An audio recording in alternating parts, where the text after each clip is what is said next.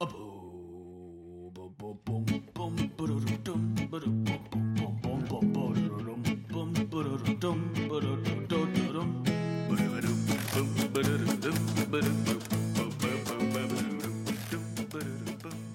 and welcome to another episode of Breaking Mayberry, the show that tells you exactly where you can stick your simpler times. I'm one of your hosts, I'm Marty Schneider. I'm that other host, Dan Ludwig. You just heard some brand new music from Max Ludwig, who recorded our theme for us. Big props to Max. You can also hear Max's band, The Brothers Rye. Check them out at BrothersRye.com. That's probably their website handle. I imagine they got that domain. I hope so. Yeah, we didn't look into that at all, but that sounds right. Whatsoever. That would suck shit if, like, a brewery got that. And we just sent... distillery. We just sent everyone to, like, a local distillery in Ohio. Their website is the Brothers-Rye. Yeah, whatever. It'll probably be in the notes. Google them. Google Brothers Rye band Max Ludwig? Question mark. We'll put their link in the show notes, which is always a lie. That's a lie. No one's ever put anything in show notes. No one's ever done that in show notes. It's the biggest lie since brunch. Brunch is great. What the fuck are you talking about? Brunch is a lie, dude. It's a lie that we all tell ourselves. Like, Friday night, you're like, oh, let's have brunch tomorrow. Oh, yeah. I mean, I'm not going to brunch. You're not going to fucking brunch. You know that you're not going to do that. I have enjoyed quite a few brunches, mostly when I was in my mid-20s. No, and now never. Brunch is good, but any person who says that they're going to go to brunch is a liar. Yeah. It's always like, hey... I could go for a brunch right now. Are you also not hungover enough to do that? Yes. Yeah. So this is a podcast about the Andy Griffith Show. Yeah. Just two dudes talking about brunch, like millennials do. The brunch bunch. Avocado toast. Am I right, Marty? Brunching Mayberry. That's nothing. That is nothing. That is so almost impressively nothing. Fucking A. As you can tell, we're blowing off some steam on this episode. I'm in a foul fucking mood today. My work and personal life are terrible. So to really kind of express that, I ate a chicken skewer from 7-Eleven. If during this recording I start to become like pale or like wobbly. Should I bring in a bucket? You might want to bring in a bucket. Like... And my conscious brain told me to just get, like, the pizza or a taquito, and some primal, terrible part of my brain said, no, you deserve to eat a chicken skewer. Oh, my God, my man. Yeah. I can feel the temperature of my body changing. If my vision starts to narrow, I'm going to give you a heads up. What is your, like, angry food? I have, like, here in the city, there's a small chain called Crown Fried Chicken. Yeah. And Crown Fried Chicken is... one of those places where most of the time you go and you order from one side of a bulletproof glass. On the menu is mostly like fried chicken, but also all sorts of fried foods and all basically. It doesn't matter what you order because it's all cooked in the same fucking fryer. Yeah. It is so gross. It is repulsive.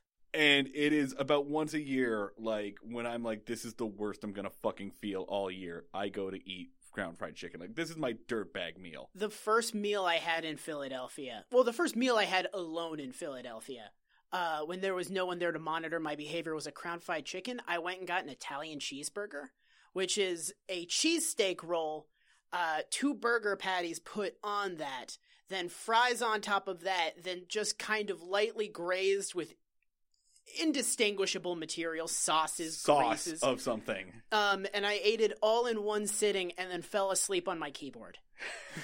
I haven't really gone to Crown Fried Chicken since. It's a terrible institution. It's a horrible place. And yeah, about once a year when I'm like, yeah, you fucking deserve this, you piece of shit. Yeah, like when my self-loathing is real heavy, that's where I go. I don't think I have like angry foods. I think on a rare occasions I punish myself with food. Mostly it's comfort. I don't know what this is a first for me. I'm excited to see where this journey takes me. Oh my dude. We might be asked to leave this studio. Oh my dude. Yeah. There's going to be like a sign up on the wall of Indie Hall that just says like, do not let this man record here. And just like my face on it, as you can imagine from the joke. I want to give a shout out to one of our fans, but I feel like it's almost insulting to give him a shout out right now. But to follow me puking in the studio with his do the shout out, But I do want to give a shout out, Breaking Mayberry super fan Chris Hallberg. Hey, Chris Hallberg heard us make many jokes in the last episode about the Breaking Mayberry bingo card. Mm-hmm. That he just went and programmed a site that randomizes Breaking Mayberry bingo cards, and it will be actually in the notes. It's fucking randomized? Yeah, it's randomized. Like it allows you to pick how many slots you want, and allows you to experiment with some stuff. And yeah, it is randomized. It will just generate random ones. So there's apparently a whole bunch of Breaking Mayberry tropes, a whole list that he thought of, and they will randomize it for you. The free space is, of course, Bob Sweeney. Yeah. And now that I think about it, I should have saved free space on the Breaking Mayberry bingo card, Bob Sweeney, for later in the episode, but fuck me. That would have been a whole thing to explain, because then you would have had to, like, circle back and do the bingo card. There's a bingo card. Check that shit out. Yeah, anyway, yeah, those notes. Link in the description. Links will be in the description. But right now, like, hit pause if you want to play along. Hit pause. Go make yourself a bingo card and play this episode. That link that will definitely be in the description. I saw that bingo card and then immediately convinced myself to forget every part of it, because I don't want to know too much about it. Yeah. Because if I know that it exists, I'm going to start trying to direct the show towards the bingo card. Yeah, yeah. And that's going to be fucking terrible. That'll be like one of those like algorithm written fucking YouTube videos. Yeah. Or most of Netflix's output. There's definitely never been an instance before of us getting in our head during the show and becoming inorganic. That would be a first. Let's launch into today's episodes. We've probably got a twofer here. One of which is an episode of TV. The other isn't. The other is a experience. The other is a trial of the will, which I failed. I passed out. Normally I watch them twice. I watched this one once, put my head on the table, and started skipping ahead. This is the first time I've hit skip. I also made good use of the Amazon Prime skip 10 seconds button in this episode. Oh. Are we starting with the one that's something or the one that's nothing? Generally, our rule is that we start with the more interesting episode. Yeah. So it's also chronologically the first one. So we are starting with Andy and the new mayor. The new mayor. The evil mayor. The mayor. The shadow mayor. Not the mayor! Our beloved, like, tiny bear man. Our beloved roly-poly little fool. No, this is Andy and the mayor. Andy and the mayor. Yeah. Because he's sinister and evil. He kind of looks like the mayor, but more powerful. So like he's learned to wield the Necroblade and has achieved immortal life. Andy and the New Mayor originally airs October 15th, 1962, written by Harvey Bullock and R. Allen Safian, and directed by guy with a goatee and sunglasses making a Facebook Live post from the front seat of his Ford F-150, Bob Sweeney. Calls his pornography erotica, even though it's just Brazzers downloads, Bob Sweeney. And here is your one-sentence summary from Wikipedia. Mayor Roy Stoner, by the way, his name is Mayor Stoner. Nice. Mayor Roy Stoner does not like the way Andy does his job. In his overzealousness to find a harmless man released from jail, the mayor is treed by a bear. Come on! Damn it, Wikipedia! Come on, Wikipedia! Get your shit together! It's not even one whole two sentences! Fuck! I blame myself for this one. I should have stopped after one sentence. The new mayor does not like the way Andy does his job. The end. That's the description. God damn it. Wikipedia, you asshole. So this one's weird. This one's pretty weird and kind of confusing, and I'm kind of all over the map on how I feel about it. Also, real quick thing, a bit that we never actually followed through on is Batman critiquing Harvey Bullock's writing. His new character's a little thin, isn't it, Bullock? Just kind of a one-note antagonist. Doesn't really have a satisfying payoff. It just kind of ends. I don't really understand what you're going for with this. Like, there's no conclusion. There's no falling action. Did you forget to write the last scene where they resolve the bear attack? Was that? And then he just disappears off into the night. Just like shit, Bullock just shakes his fist out the window. Like, how do you keep finding me? No one asked your opinion, Batman. You're not with the Writers Guild. Scab! Batman would be a scab. Batman would fucking scab. All right. So, yeah, this episode is weird. This episode is confusing, and I guess we're going to slowly piece together what the fuck its moral is. So, as I mentioned last time, episode 2 closes on a Barney phone fucking Juanita joke, and episode 3 opens on a Barney phone fucking Juanita joke. Pretty explicit, too. Like, yeah, it's pretty much just a continuation, I think, is my headcanon. Yeah, I mean, like, he's just kind of, like, he's not like, hey, Juanita, do you want to go out on a date? He's like, hey, Juanita, I know a really great place by a lake where I can finger you in the back of my car. Like, it's pretty. He's not doing it like, do you want to go out and hold hands at the malt shop? He's like, do you want to go to some secluded woods together where it's dark and secluded and my girlfriend can't find us? Yeah, it's so weird. And his breathing is really gross in this episode. Dumbnuts is making terrible choices. His voice is gross. It's really disgusting. And he basically tries to seduce Juanita by saying that he wants her to come over and I want to play a new record for you. Yeah, I mean... I'm got a record by Ted Weems. Yeah. And then the laugh track laughs at Ted Weems. I had to look up who that was. And it's just like a band leader. It's just like a dude who made music. Is it just that his last name is Weems? What's the joke? Yeah, no, just like weird dated reference. And put that in our new segment. What's the fucking joke here? Yeah.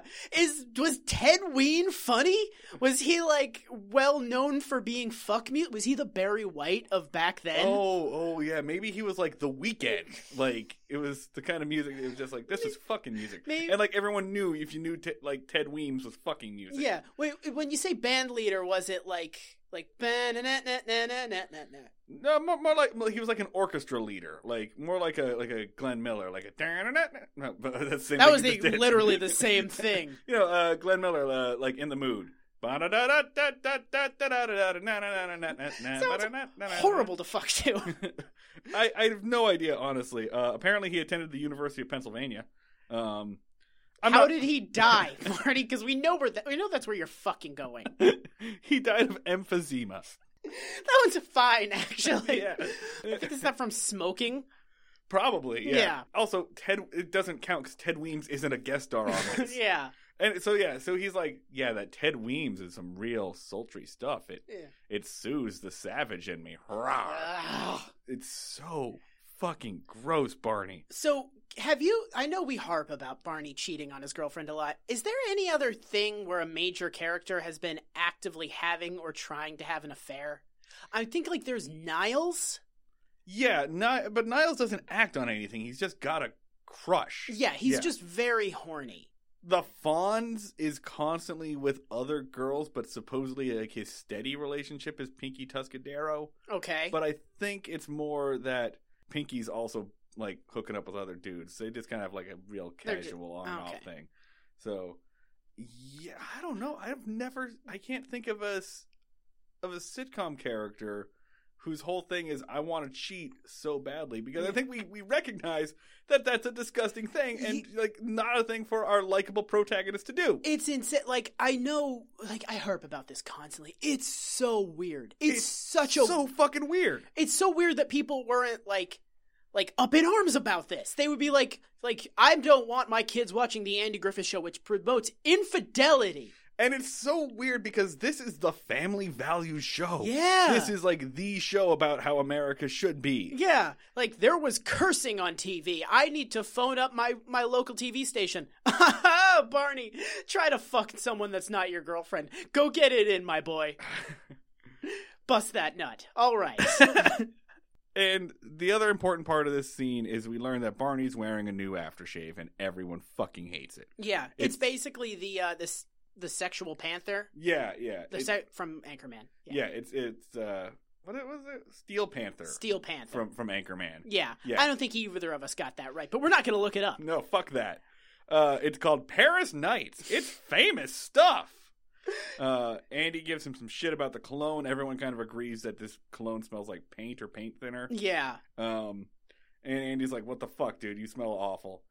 he checks his watch, and there's someone in the jail. It's Jess Morgan. Yeah. Jess Morgan is a moonshiner, because that's the only crime in Mayberry. Do they specify that Jess Morgan is a moonshiner? Because yes. I was on the lookout for that, and I didn't hear anything. They specify that he's a moonshiner, and he even says, like, you know moonshining's just my side gig. It never really hurt anyone. Yeah. Like... They really go out of their way to establish in no uncertain terms, moonshining is a victimless crime that everyone is cool with. Yeah, not only that, everyone but Ben Weaver, because yeah. Ben Weaver owns a liquor store. And not only that, but like Andy, the whole point of this, the whole plot of this is that Andy is letting Jess out of jail kind of early. He's letting him split his sentence in two. Mm-hmm. He's letting him serve a little bit of his sentence now, go home, put his crops away so they don't rot. So they don't rot or freeze before it gets too cold. Then come back and serve the rest of his sentence. Yeah. So to be clear here, this is a sustenance farmer who has no money. Yeah. And like will die. Mm-hmm. Will die if he does not get those vegetables into the barn. Yeah. And Andy is arresting him because he has a side hustle selling moonshine. Yeah. Like, the moonshiners in this have good fucking reason to be running moonshine. Yeah. So the primary conflict is, should Andy have let this moonshiner go out of jail? Split his sentence. Which, like, we're all just kind of at home like, yeah, Andy, let him split his sentence. That's so benevolent of you. But also, like, if he can make decisions on who deserves to be in jail and when they should be in jail, why the fuck is he arresting these people? Yeah, you shouldn't arrest him at all if that's the thing, right? Yeah, if it's no biggie and you don't really care, then just don't fucking arrest him. Don't do it at all. Just be like, hey man, we gotta bust your still. What's the purpose of any of it then? Why, it's doing like time out. It's established in this episode that Andy doesn't like fill out a release form. Yeah. So there's no records. He's literally just doing like sit in the corner and think about what you've done. Yeah, so there's no record of him doing any of this. And none of them are like penitent. They're never like, I'm not going to do it anymore. They're like, hey man, you got me. I'm going to do this again. I'm just going to try to not get caught, but not too hard because there's no consequences when I get caught. And Andy's like, cool, I don't really give a shit. That's the role. Yeah, and it's just like, then why are you doing any of this? What's the point of this? Yeah. So the other development is that Andy has a meeting with the new mayor, Mayor Stoner. And he's a little bit late. Like weed. Yeah. Mayor 420 plays it. Yeah. And fingerless gloves. Apparently that morning, Opie and Andy had gone fishing, and Opie's just walking around with a fish now, just chilling with a fish. It's like it's a toy, like it's a yo-yo, and he's not even playing with it. He just kind of like holds it and just looks at it. It's just like, this sure is a fish I caught. He struck two kids with that fish on the way there. Like he was just like, I gotta go do some stuff with this fish, and just like broadside slapped a boy with it, and then was like, all right, time to go eat this. So. So the mayor calls, Barney picks up the phone, the mayor's pissed because Andy is late for their meeting. Yeah. And Andy's like, well, that's no fucking big deal, whatever. It's good for a man to get a little mad every now and then early in the morning. Strokes up the blood. It is, all right, Andy is bizarrely laconic this entire... He's so nonchalant about this. To the point of being fucking weird. Like, is he on a new med? Like, what the fuck is going on? It's super weird how Andy doesn't seem to give a shit about anything in this episode. Yeah. What I was going to say, we get to the mayor's office, and what I was going to say, Dan, is I kind of like the new mayor. I don't like the character, but I like the role that he plays. I like that Andy has an antagonist. Yeah. He is, there is someone with authority over Andy that Andy now has to define his worldview against. Yes. Yeah. So like there's a person there that can actually, other than Ben Weaver, whose, like, authority over Andy was always kind of weirdly defined. Yeah. Ben Weaver was always like, I know people! Yeah, I have vague rich people powers. Yeah. And meanwhile, the new mayor is like, I'm the fucking mayor. I'm your boss. Yes. So the mayor has actual authority over Andy. This show was desperately in need of a Skeletor figure. And that's what he is. And he's And he's so uptight and angry about everything. And it makes Andy's weird, like, nonchalant laconicness, as you put it, just seems so much stranger. For example, right?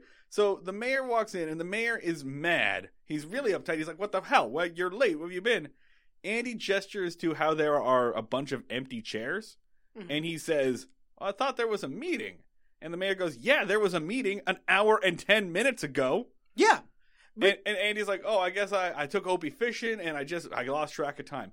How am I supposed to be on Andy's side here? That's very rude. That's so mean. It's not just one person here. It's apparently a whole group of people you kept waiting. And you're the sheriff, who has been slowly consolidating power over the last 2 seasons. How am I supposed to be on Andy's side here at all? Oh, he was big dicking the new mayor.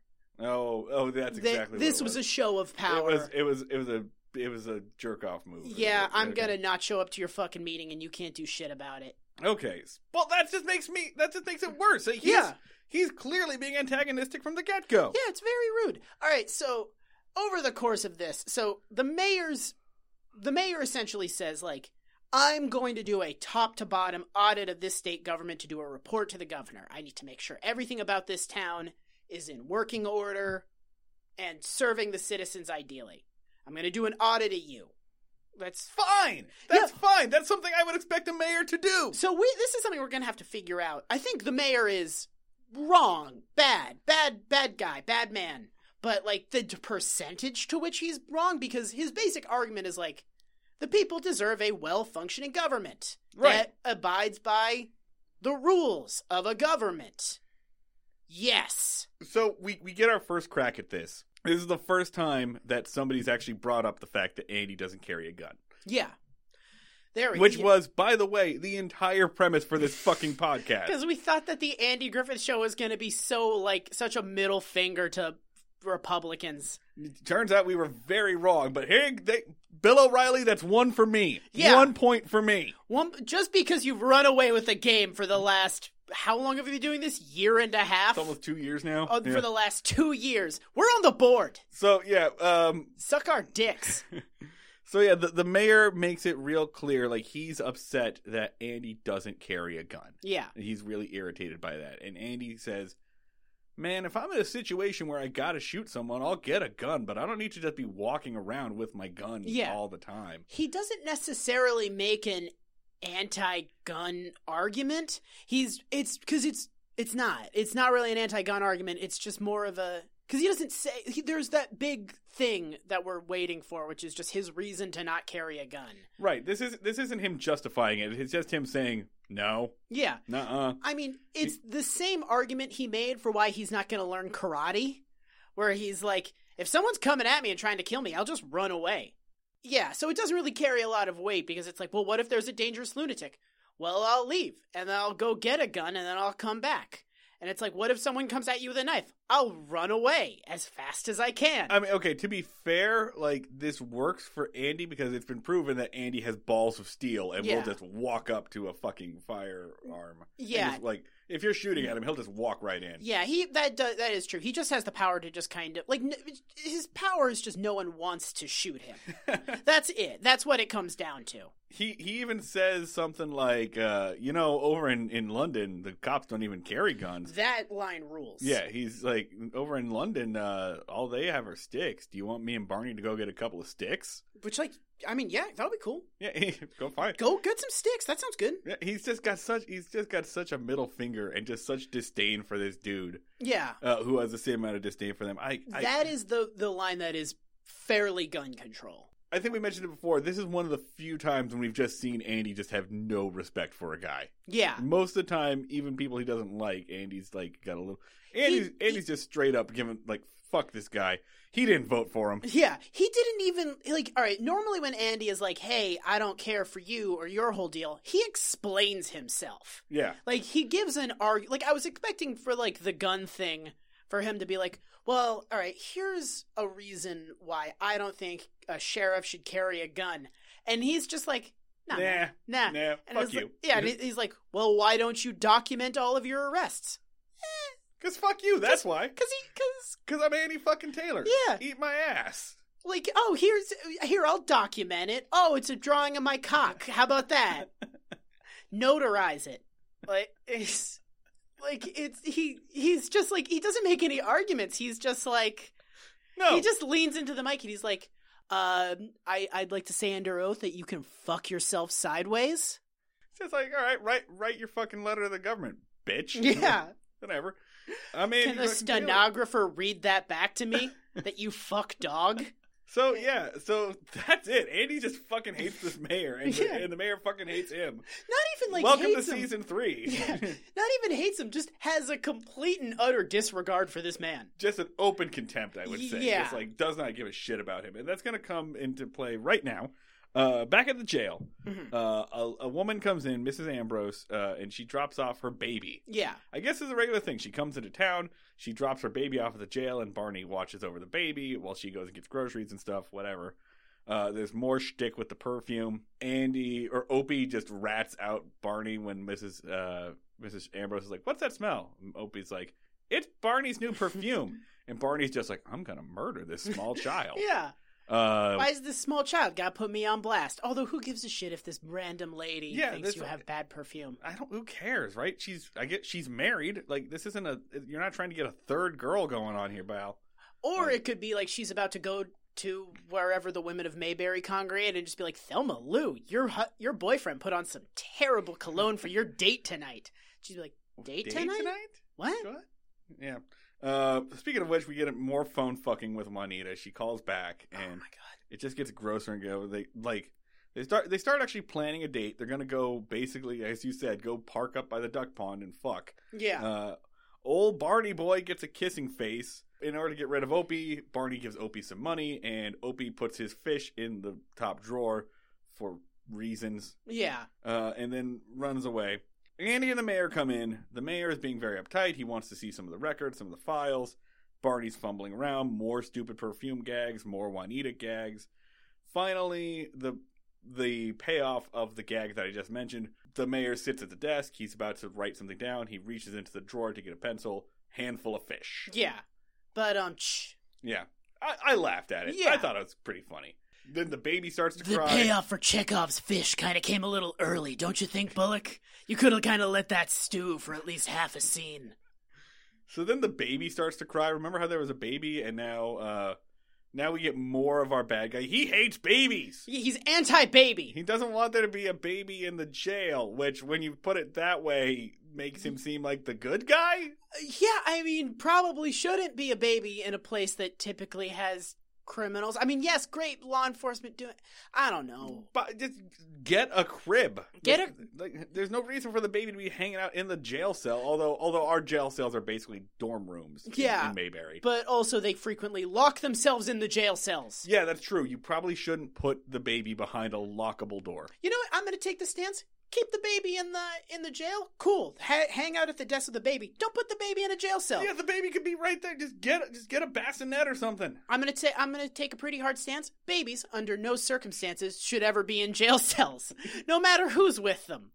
Yeah. No. I'm gonna say that we are anti putting babies in jail cells. Yeah. Cultural commentary. Yeah. Yeah. It's kind of. Yeah. Danced around that. It's important to vote. Danced around that shit. The mayor highlights a bunch of things, and he basically says, like, you're not filing reports, you're not doing firearms, this whole thing is kind, mostly his big thing is, like, there are no reports. You're not logging your arrests. And then we get to the key thing, which is that Jess's wife comes to pick him up. Mm-hmm. They release Jess, and that's when the mayor's like, okay, so you're going to fill out a release form or, and Andy's like, no. And then he tells Jess, okay, Jess, make sure you come back on Friday. You're supposed to be back Friday at 5. And the mayor's like, what do you mean he's got to be back Friday at 5? And that's when they explain the thing we just explained, which is that he's letting Jess split his sentence. He's got to come back later. Yeah.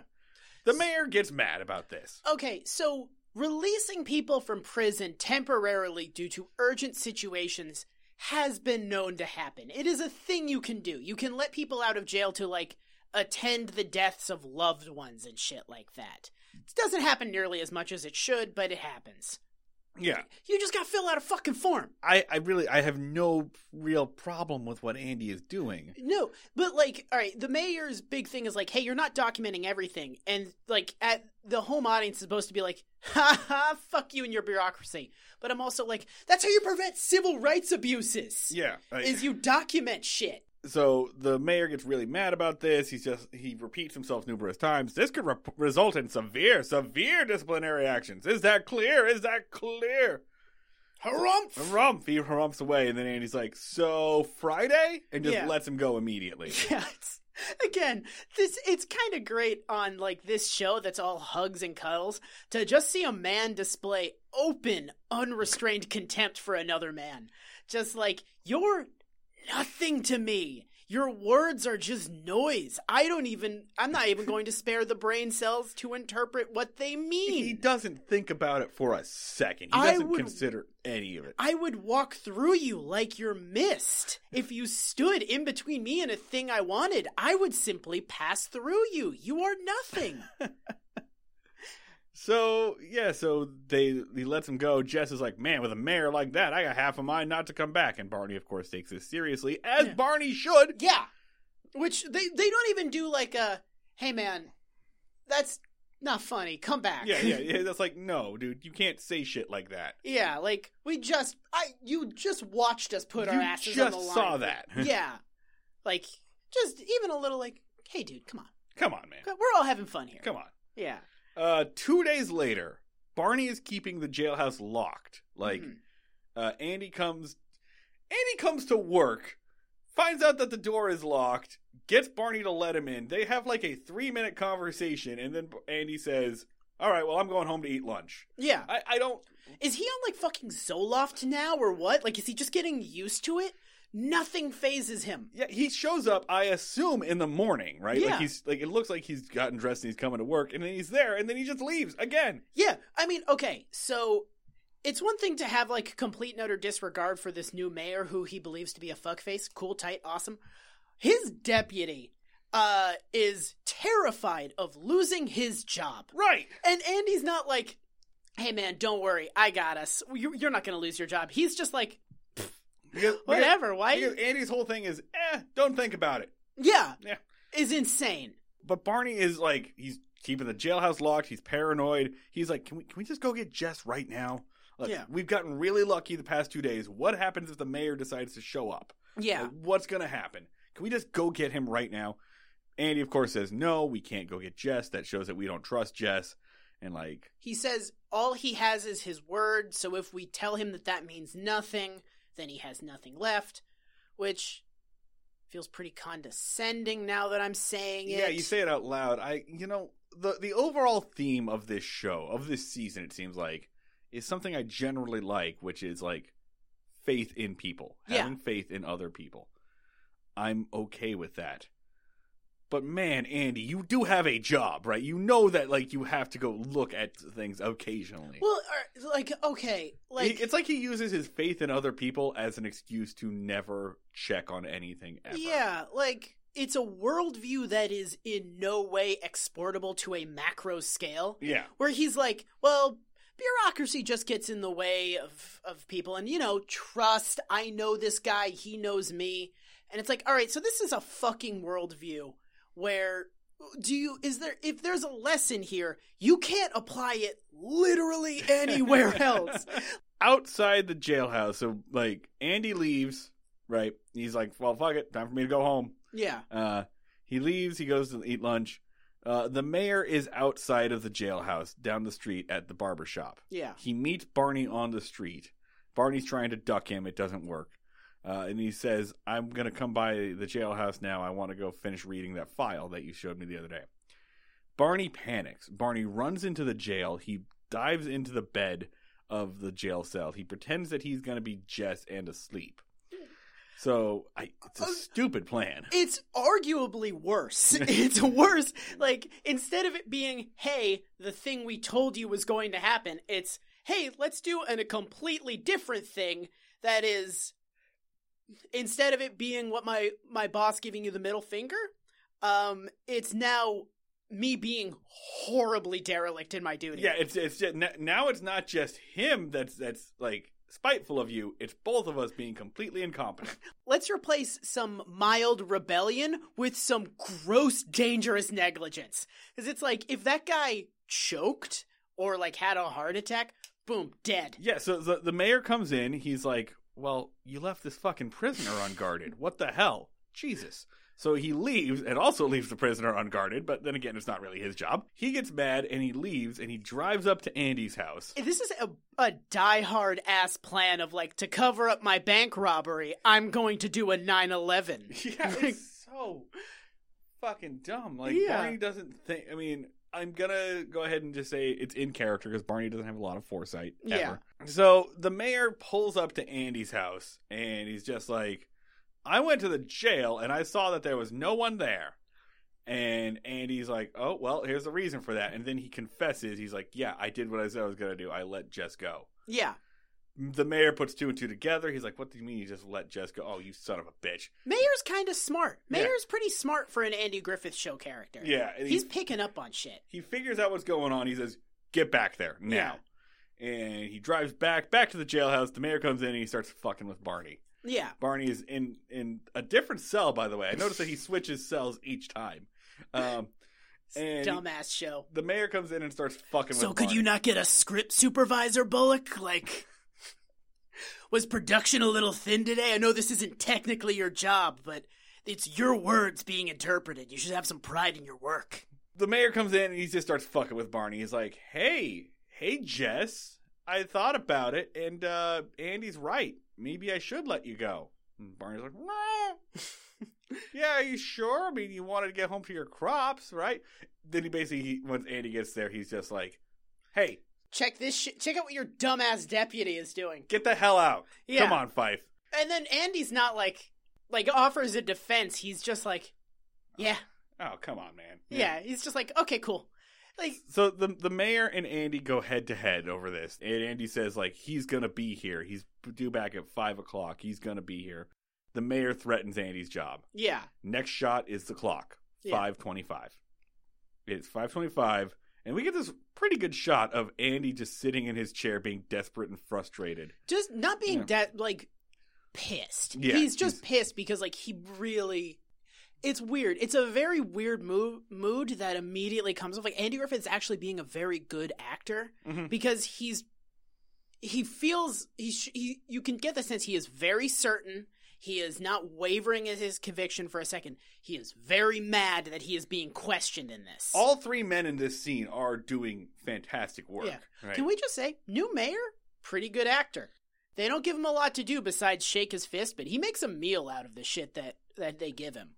So the mayor's just like, this is right. Andy's idea is like, well, something definitely must have happened. So they said, all right, come on, get in the car. We're going to go up to Jess's house and see what's happened. And the mayor's basically like, he's not coming back, dude. He's gone. He fled. Well, he fled over moonshining charges. Yeah, he fled and abandoned his wife and farm over moonshining charges. Let's be clear here. Like, I understand where the mayor is coming from, but his logic is lacking. I think that's the deal with this character is they make him so rigid, so inflexible that like the logic of what he's doing doesn't make sense. That's kind of the point of the gun thing, right? Yeah. Is that like he wants Andy to have a gun because cops have guns, and that's a rigid, inflexible rule. But he can't really say, why do cops have guns? I mean, it's a thing that has happened to us many times on the show where we're like, Andy is grossly negligent, he's abusive, he consolidates power, he's a bad person. And then, like, an authority figure shows up and we're like, yeah! And then they're like, as an authority figure, I want you to be worse at your job. Yes! You're not being cruel enough. Yes! Grumph. It's happened to us so many times that now, like, we didn't even have a moment of hope. Like, an authority figure showed up, and we were like, all right. Yeah, we're so beaten down. They drive up to Jess's house. They pretty much get to the driveway. They step out because they're going to take a little path up to his house, and then Barney points out, oh shit, there's Jess. He's up in a tree. And Jess... This is a great fucking scene. This is such a good bit. They're like, why are you in that tree? Come down from there. And Jess like, no, I'm not going to come down. Sorry, the mayor's like, well, if you're not going to come down, I'm going to go up there and get you. Yeah. And Jess is like, I wouldn't do that if I were you. And Barney and Andy are just like, wonder why he's not coming down. Anyway, there's a bear. The mayor gets mauled by a fucking bear. The mayor... It's just like, they do one quick shot. They don't establish it for very long. They do one quick shot. And then the time it takes for the audience to say, is that a fucking bear? The mayor is just going down. He's just like, ah! Just like getting pulled down into a book. The Revenant. It's like it's Leonardo DiCaprio in The Revenant. And by the way, let me point out, this is not like a man in a bear suit. It's not like... They made a paper. No, it's a live they get a bear. Fucking bear. They brought a live bear. I'm not unsure that they didn't have that bear actually attack that man a little bit. I don't think they told the guy that plays the mayor that there was going to be a bear, or that it was going to be a real bear. Yeah, there's a real bear, and the mayor climbs up the tree, and he's like disheveled. He's fucked up, you know, and. I kind of want you to bleep out the Wikipedia summary because it's pretty fucking funny that there's a bear there. There's a fucking bear. It's like it comes out of nowhere. There's no fucking bear. There's no Chekhov's bear. There's not like a thing in the news where Andy's like, oh man, the bears are getting real rowdy this season. No. They've been chasing people into trees all over town. It's just like, man, how will Andy ever get out of this situation? Bear, fuck, bear, bear. And then, like, the mayor climbs up the tree, which, by the way, bears famously not able to climb trees, right? They hate going up trees. No, there's been no record of a bear ever getting into a tree. That's definitely a thing they taught me as a small child, is if I'm ever attacked by a bear, get up in that tree. Just always up in that tree. Bears hate trees. So the mayor climbs up the tree. Operating by Pooh Bear logic. And Jess is just like, I tried to tell you, Mayor, which, no, you didn't. No, he very much doesn't. They're like, hey, Jess, come out of that tree. And he's like, no. And then they're like, why? And he's like, don't worry about it. And then they're like, yeah, they're like, we're going to come up that tree. That the mayor's like, I'm going to come up that tree. And he's like, oh, no, stop. Don't come up this tree. I'd hate that. He has like 3 or 4 lines, none of which are, there's a bear. There's a bear. He's not like, hey, I'm afraid. He's just like, just felt like being in this tree. Yeah, the tree. He doesn't act like he's scared of a bear. He just looks like he's just hanging out in a tree. I love this tree. Favorite tree. I'll come down when I'm goddamn done sitting in this tree. So, I mean, the bear, after mauling the mayor, chases Andy and Barney. And Andy and Barney get up on their roof. And the bear crawls into the backseat of the squad car. So let's make something very clear. The mayor is dead. The mayor's fucking dead. He's bleeding out. He's dead. His intestines are at the base of that tree. Listen, people that watch the episode are going to know this isn't true, but people that didn't are going to think that it's true. The mayor's fucking dead. They killed the mayor right away. I think this is the first on-screen fatality in Breaking Mayberry in Mayberry history, in Andy Griffith's show history. That guy died. The fuck? And Andy's still yelling at him. Yeah. Andy's just standing on top of the roof of the car, just screaming, "You fucking dick!" Yeah. If you would listen to me, we wouldn't be here. There wouldn't be a bear in my fucking car if you would just listen to me, which is a bit of a stretch of logic, Andy. I feel like you're leaving out a couple of steps there, my dude. They would have had to go get him out of the tree. Right. He would have been in the tree regardless, because the bear wasn't there, because the mayor didn't be like, all right, before you go, I'm going to spray you with this bear lust spray. You know what would have been great is if the bear ran away because of Barney's perfume. Yes! Damn it! That would be an ending. I'm not saying it's going to be a good ending, but that would be an ending because the episode just ends like that. The episode just ends with Andy yelling on top of the fucking car with a bear in his car. Marty, we've established a new paradigm. You need to do all script notes in Batman voice. Sorry. So, you couldn't have done anything. You couldn't have put the A and the B plots back together here. We're just leaving that string dangling. Is that really where we're going with this? You did 3 lines about the perfume. There was no payoff for the perfume. Why did you harp that much on the perfume? And then it just cuts to after. There's literally a missing scene where they solve the bear problem. The most problem they've ever had. Literally, they've gone out of their way to explain how pickle confusion has been resolved, but when there's a bear attack, they're not like, and that's how we got rid of the bear. They're like, you really painted yourself into a corner here, didn't you, Bullock? You're using the commercial break to get yourself out. That's really a coward's way. Really that's clocked out at 5, huh, Bullock? It's not one of your stronger efforts. And that's the end of the episode. The next scene is just like, it's done. Jess is back in jail. Barney's getting ready for his date by the duck pond. And the gag is that the mayor is cock-blocking Barney because Andy comes in and he's like, oh, hey, you going somewhere? Oh, the mayor wants us to put up these no parking signs by the duck pond. More like the fuck pond, am I right? Yeah. The nut pond. Nope, that was nothing. It's the fuck pond. I'm not delete that. Why would you try to build off of that? I just want to be included. I felt left out. I feel like I very clearly put a period on that. You did, man. Not everything needs to be yes-handed, Dan. Yeah, I'm proud of you. You did a really good job with that bit. So Barney's horny at the end. The end. That's the end of the episode. Batman swoops off into the night and is just like, if you held yourself to a higher standard as a writer, I wouldn't have to do this. Do we want to do ratings for this episode? Yeah. Okay, so, well, fuck, we didn't figure out where we land. So, I think, like, 80% I'm like, the mayor's right.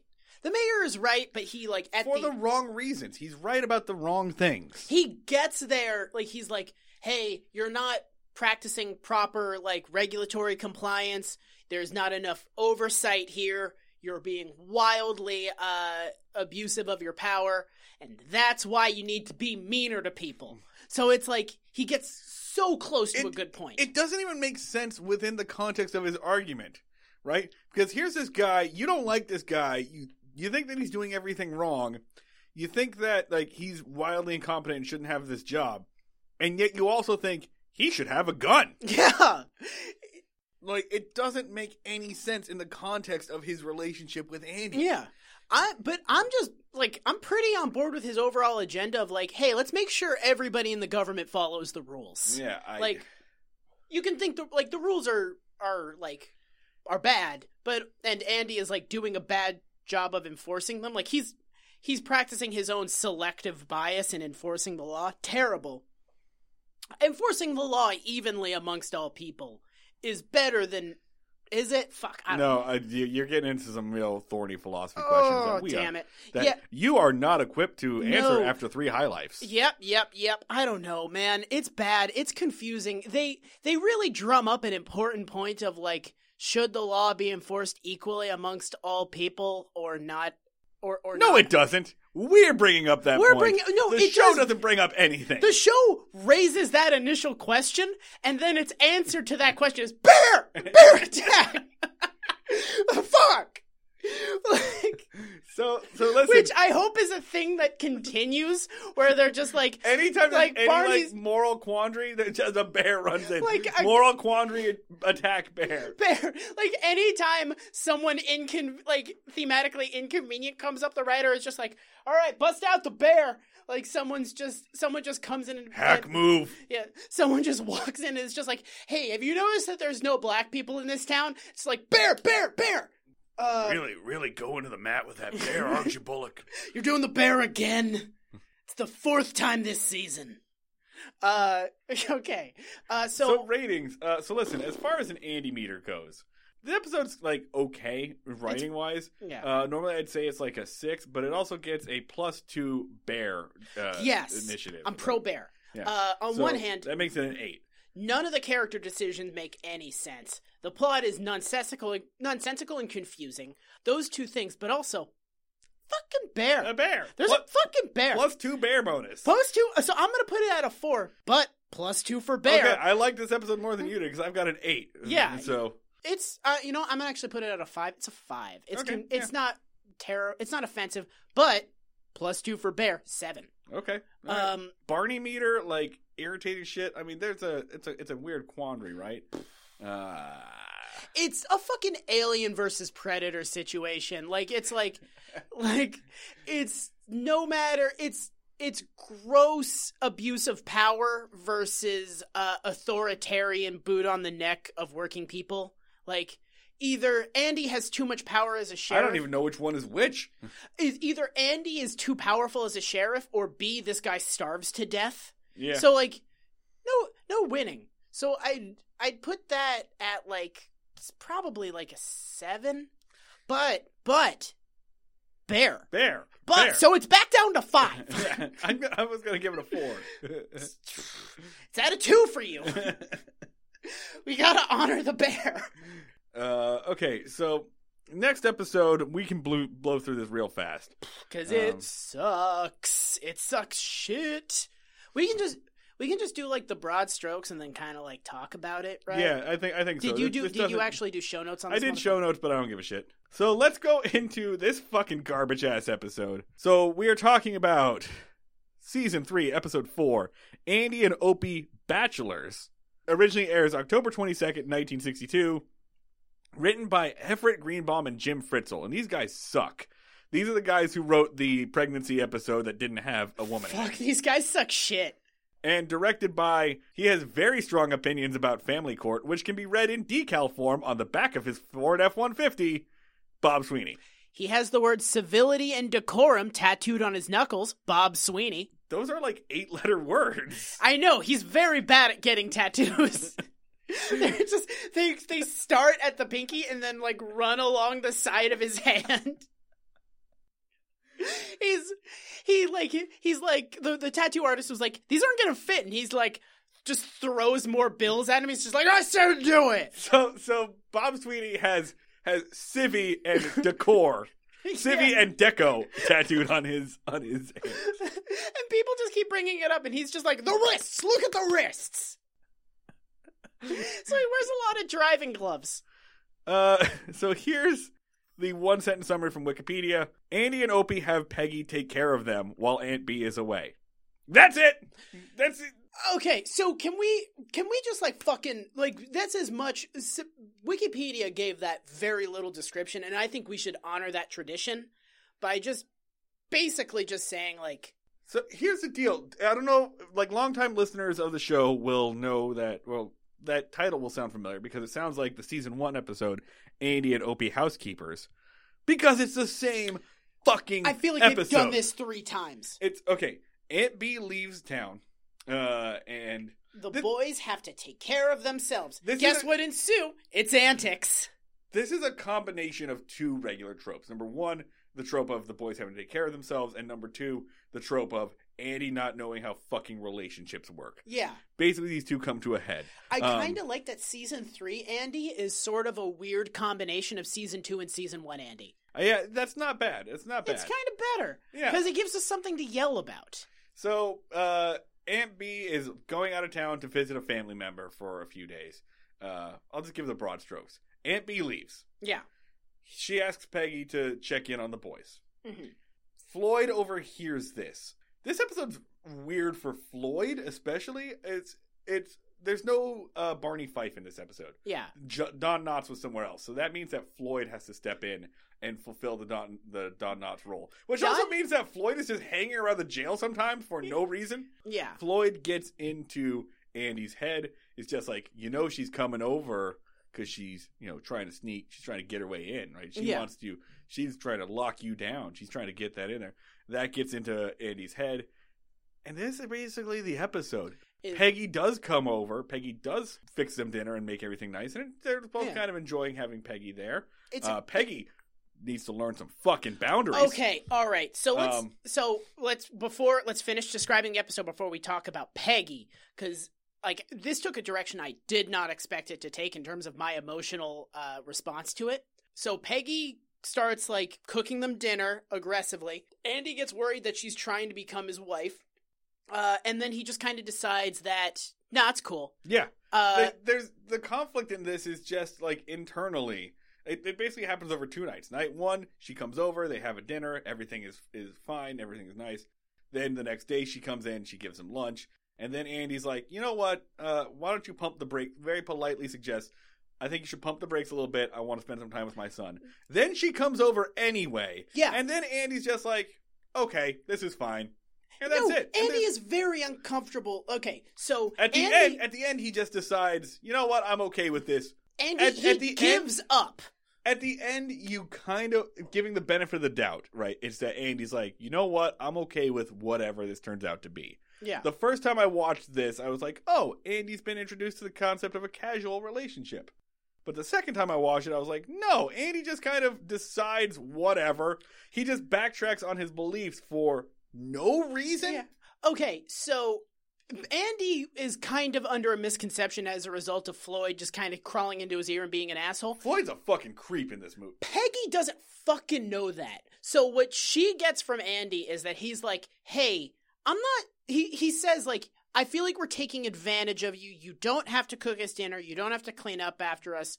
It's really fine. It's cool. You don't have to come over. And she's like, but I want to. You're not taking advantage of me. Andy is doing polite for, hey, I'm not comfortable with this. Yeah. Back off a little bit. And she's like, no. And then, like, he very clearly says, it's an excuse. It's not like the truth. But he very clearly says, hey, don't come over tonight. I want to spend some time with my son because we don't get to spend a lot of time just us. Yeah. Which is true. Like, he's a single dad, and he wants to spend time with his son. Yes, spending time with his son sucks because his son is a dipshit. And yeah. He has nothing in common with his son, probably an issue that he should deal with. Yeah, I mean, there's a really kind of sad bit where, like, Opie's like, so should we talk? And they try to have a conversation, and they don't really have anything to have a conversation with. Because he's a child. Yeah, and then it's just like kind of. You find any good rocks lately? Which is just more reason why they should spend time together. Yeah. And then, but again, as you pointed out, she doesn't know that. She doesn't know that they're having a rough time, and then she shows up anyway. Okay, and at one point, Opie, like, she starts putting herself in a maternal role for Opie. Real aggressively. Immediately. Like, hardcore, to the point that Opie is like, hey, can you come tuck me into bed? And Andy's like, I don't know if I'm comfortable with that as a parent. And she's like, yes, I can do that. And she's not like, Andy, I really want to. She's like, I'll tell you what, Opie. Me and Andy will compromise. You'll go to bed right now, and I'll just tuck you in later. You know, compromise. So, like, she's basically being, like, an Opie. She might as well be like, oh, Miss Peggy, can you come tuck me into bed? And he's like, please, Miss Peggy is so formal. Call me Mom. I mean, here's the thing. Floyd's a weird little creep for this entire thing. And, like, every time Peggy's brought up, he gets, like, weird, actively horny, like, stroking his tie. Like, oh, what is that? Oh, what a fine... He's the worst character. He keeps talking about why she's such a fine, fine girl. I'd be happy to have her as a wife, but you should be upset that she's trying to become your wife. Like, it doesn't make any goddamn sense. Barney is a terrible character in that I find him deeply morally repulsive. Floyd is a terrible character in that I don't understand what the fuck he is, and he causes me revulsion. Like, he's like the blob monster at the end of Akira. Like, he's just like this, like whirling thing of just, like, flesh and tentacles. And I'm just like, what are you? Okay, first off, it's Akira, you fucking weeaboo. It's technically pronounced Akira. Shut the fuck up. How they, in the original Japanese. I'm gonna give you a wedgie. Subs, not dubs, motherfucker. And that's pretty much it, right? Like, I can, if we break this down scene by scene, like, there's a bunch of stuff in here that's just filler. The bus driver gets mad at Aunt B and yells so hard that it knocks an earring loose. Opie is hearing lies from the lying kid at school, whose name is Johnny Paul Jason. Who's telling him, basically just old wives, he's telling Opie that it's a good idea to chew on tar. Yeah. Which is, I feel like, attempted murder a little bit. I will say my favorite part here is when they explain where Barney is, yeah. Because Barney's on vacation. Mm-hmm. Opie's like, well, what's he doing? What's he doing on vacation? And Andy points out that, well, he went to Raleigh and he's mm-hmm. staying at the Y. He's staying at the YMCA, mm-hmm. which, as far as I understand, at that point means he's going for gay sex. Like, that's, as far as I can tell, that's what, until does about, that tradition go back as far as the 60s? I don't know if it does or not. Well, I mean, that song came out in, like, 1974, right? So, figure it was probably well known by that point. Here's the deal. If Barney wasn't going there for, like, hand jobs, what Andy actually describes is the most boring, sad existence possible. Because he says that, like, oh, what he's going to do is he's going to book himself a room at the Y, and, you know, then he'll come down and have some coffee and talk to some of the fellas, watch some TV, maybe, like, watch a few ping pong games, and then it'll be dinner time, and he might just go to the cafe at the Y and have himself a little sandwich and tapioca pudding. And I'm just like, that... Is this what you think happens at the Y? Because the gay sex is so much better. Yeah. Like, why are you on vacation? This is why the Y exists. This is the way he describes it. It sounds like he went on vacation to Raleigh, stayed in a hostel, but never leaves the hostel. I'm not super familiar with the principle of the Y outside of its gay sex function. What the fuck is a Y? Is it just like a hotel? Is it just like a weird hotel? I think it was at one point in time, mostly like a hostel. Now the YMCA it's a gym. Like, yeah. I'm a member of my YMCA. Yeah. It's like a community center, basically. Yeah, it's like a gym and a community center. But, like, I guess it was just, like, throughout the 50s, 60s, and 70s. I know it's a place you go when you're recently divorced. Yeah, it was kind of like... It was kind of like it was like a halfway home, pretty much. Like a place where you would bunk with a bunch of other men. Do you think traditionally there's been, like, some sort of relationship between the recently divorced guys and the guys that are there for a quick hookup? I would say yes, and the word relationship has multiple meanings there. I would say, do you think, like, it was a tumultuous situation where they didn't get along, or do you think they kind of found... I like to think that they maybe found, like, some sort of peaceful, some nice coexistence. It also, like, the actual lyrics to YMCA make it sound like a homeless shelter where you get gay sex. Because it's just like, you know, you're in a new town, pick yourself off the ground. There's a place you can go when you're short on your dough, and you will find many ways to have a good time. You will get yourself clean. You can have a good meal. You can do whatever you feel. Young man. So it was a place for men to be. It was just a men's club, but not like a gentleman's club, like which is a strip. Homeless men's club. Is the Y men only? Originally it was, yes. It was the YMCA stands for the Young Men's Christian Association. Huh.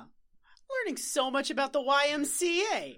I mean, you're hearing this from my weird recollection memory, but yes. So that sounds like such a fucking bummer. Yeah, so, all right, do you want to talk about fucking Peggy? Because I feel like we're overdue to talk about fucking Peggy.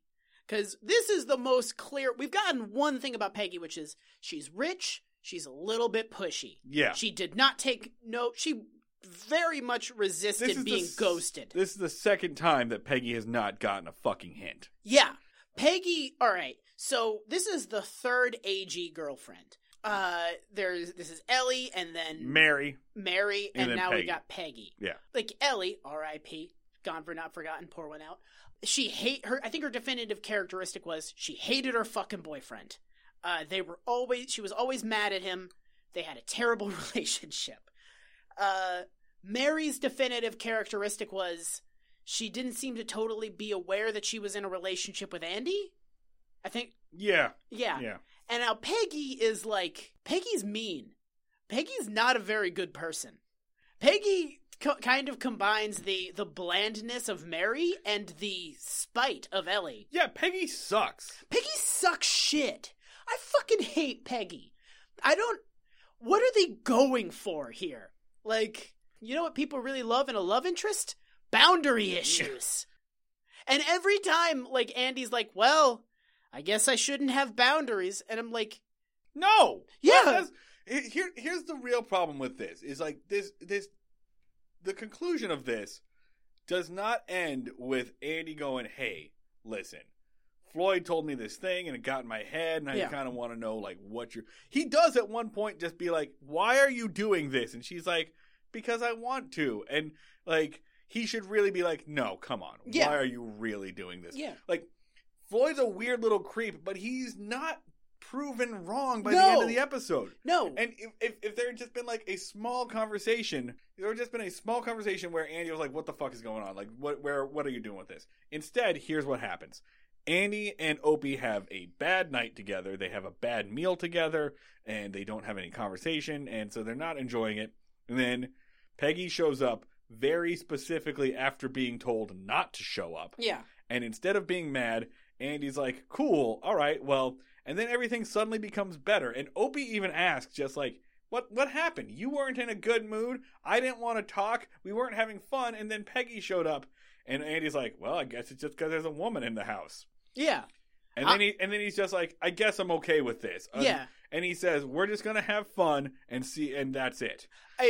His final conclusion is, well, it's better than the alternative. Yeah, that's not a good fucking point. And literally, if you had just... Okay. This 3 lines of dialogue between Andy and Peggy would have been fine because it would have given Andy a reason to change his mind. Okay, but also you're kind of acting like not having anything to talk about with a 9-year-old boy is like a severe problem. It's a 9-year-old boy and he's an adult man. No, he's not going to be like, so what do you think of the economy today? No, but I feel like I don't know, like you should be able to have a conversation. I guess with your like son. Talk about what happened at school. And they try that, and they're just like, school's fine. And instead of asking more questions, they just kind of stare at each other. Yeah. And, like, I know that we all have those relationships with our dads, but we shouldn't. I mean, okay, if you asked Opie, like, so what are you interested in right now? He'd be like... Frogs. He'd be like, I found this collection of sticks. And it would be like, cool. Like, it's hard to talk... Are you kidding me? And he'd be like, oh, that's a fine stick. Lay this out. Let's compare the sticks. All right. So that's a good stick for poking things, and this is a good stick for scritching. Actually, like, yeah, this is wildly out of character for him. He's good at talking to his fucking head. Everybody's behaving very weirdly in this episode. Is this really what happens when you remove Barney from the equation? Yeah. Everything else, like, sucks up the void? Yeah, everybody has to be terrible to compensate for the lack of Barney. But, okay, so... When it's becomes a thing about Andy having boundaries and her breaking the boundaries down, you would expect it to be like 1960s boundaries, like I don't want to talk about my feelings or something like that. But it's like, hey, I don't want you to insert yourself into a maternal role for my son. Like, she's breaking down very valid boundaries by today's standards. Yeah, like it's very And even then, Andy clearly says, I'm not looking for a wife. He tells Floyd, I'm not looking to get married right now. Yeah. I'm not looking for... The whole thing is Andy being like, I don't want a relationship right now. Which, however you feel about that, is just valid. Yeah. Like, he's clear about that to pretty much everyone but Peggy. He tried to break up with her the last episode. Yeah, they're not good for each other. No. Fucking... Man. Like, it's just... I have so many feelings about the relationships of characters on a show that has been off the air for 50 years. It's very bad. It's surprising. Like, I mean, because what it really comes down to is, like, how often do you see a TV show where, like, they're just like, hey, check out this kick-ass relationship. And you're like, wow, that relationship sucks shit. And the show is like, great, I know, right? It's awesome. It's one of those things. It's like Barney trying to cheat on his girlfriend where it's just kind of like, I've never fucking seen this before. I've never seen that. Yeah. Normally when a relationship on a TV show is ass, the show is like kind aware of how it's ass. With the notable exception of The Office. Well, you've got the, like, I'll wear them down trope, the Stephen Urkel thing where they just kind of, like, annoy you into dating them. Yeah. That's a whole different thing. Yeah. So it's not always that the show understands relationships are ass, but it's not, like, this blatant about it. And it took us a really long time to realize that Jim and Pam was a bad relationship. Like, it took us, like, a lot of YouTube videos to put 2 and 2 together. A lot of people had to write a lot of think pieces for it. Yeah, which it's just immediately apparent. From one episode, there's like, oh, wow, these people are fucking doomed. Yeah, yeah. Yeah. All right, so I guess that's all the yelling. Ratings. FIFO-meter. FIFO-meter's a 6 for me on this because it's really celebrating, like, a fucking like ruining of boundaries. Yeah, yeah, and it's very unhealthy. I'm going to put it at a 6.2, and just going to note the distinct lack of bear. You could have gotten some real anti-meter points if you just included a bear. If Peggy had been mauled by a bear. That would have ruled. Like, just Andy just being like, listen, Peggy, bear. Okay, so anti-meter.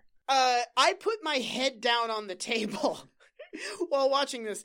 And, oh, we should mention, there's an abusively long guitar playing scene. Oh, yeah, it's a good old season one song. No, it makes a season one song look like a season two song. It's so long. I did not hit next. I took the cursor and I dragged it down that red bar, and I was like, I'm going to have to backtrack to where the song ends. And she was still fucking singing. It goes on forever. And then I was like, all right, let's drag it a little bit further. Wow, we're way into the episode. And then it was still going, and I caught the tail end of it. It was like 5 fucking minutes. Because there's no story here. No. So Andy meter is a, I'm going to say a 4, 3. A 2. I'm going to put it at a 3. It's a 3. No bear. No bear. Yeah. I think, do we just from now on do like buffs? like it's a 3 plus 2 for bear, plus 1 for Otis. Yes, you get plus 1 for Otis. That's not that different from how we've been rating things so far, honestly. So that's it for this pair of episodes. As always, if you have questions, comments, you want to hear something from us, if you want to say something to us, you want to say it to my fucking face. Yeah, you got something to say? You say it to Marty. You can also say it on Twitter at Break Mayberry. You can email us breakingmayberry@gmail.com. You can get at us on facebook.com/breakingmayberry. On Instagram, we are Breaking Mayberry. Mm-hmm. On Twitter, I am at SchneidRemarks. That is SCHNEID Remarks. On LinkedIn, I am linkedin.com/DanLudwig414. That's gonna, you sure you want to do that, my man? One of our people already found me. Okay. Our music is done by Max Ludwig, who is online at Sleep Talkie. Our Patreon is on patreon.com/BreakingMayberry. I think that's about it for stuff we gotta plug. Yeah. We don't really have anything else. We'll see you all down at the fishing hole. Y'all come back now.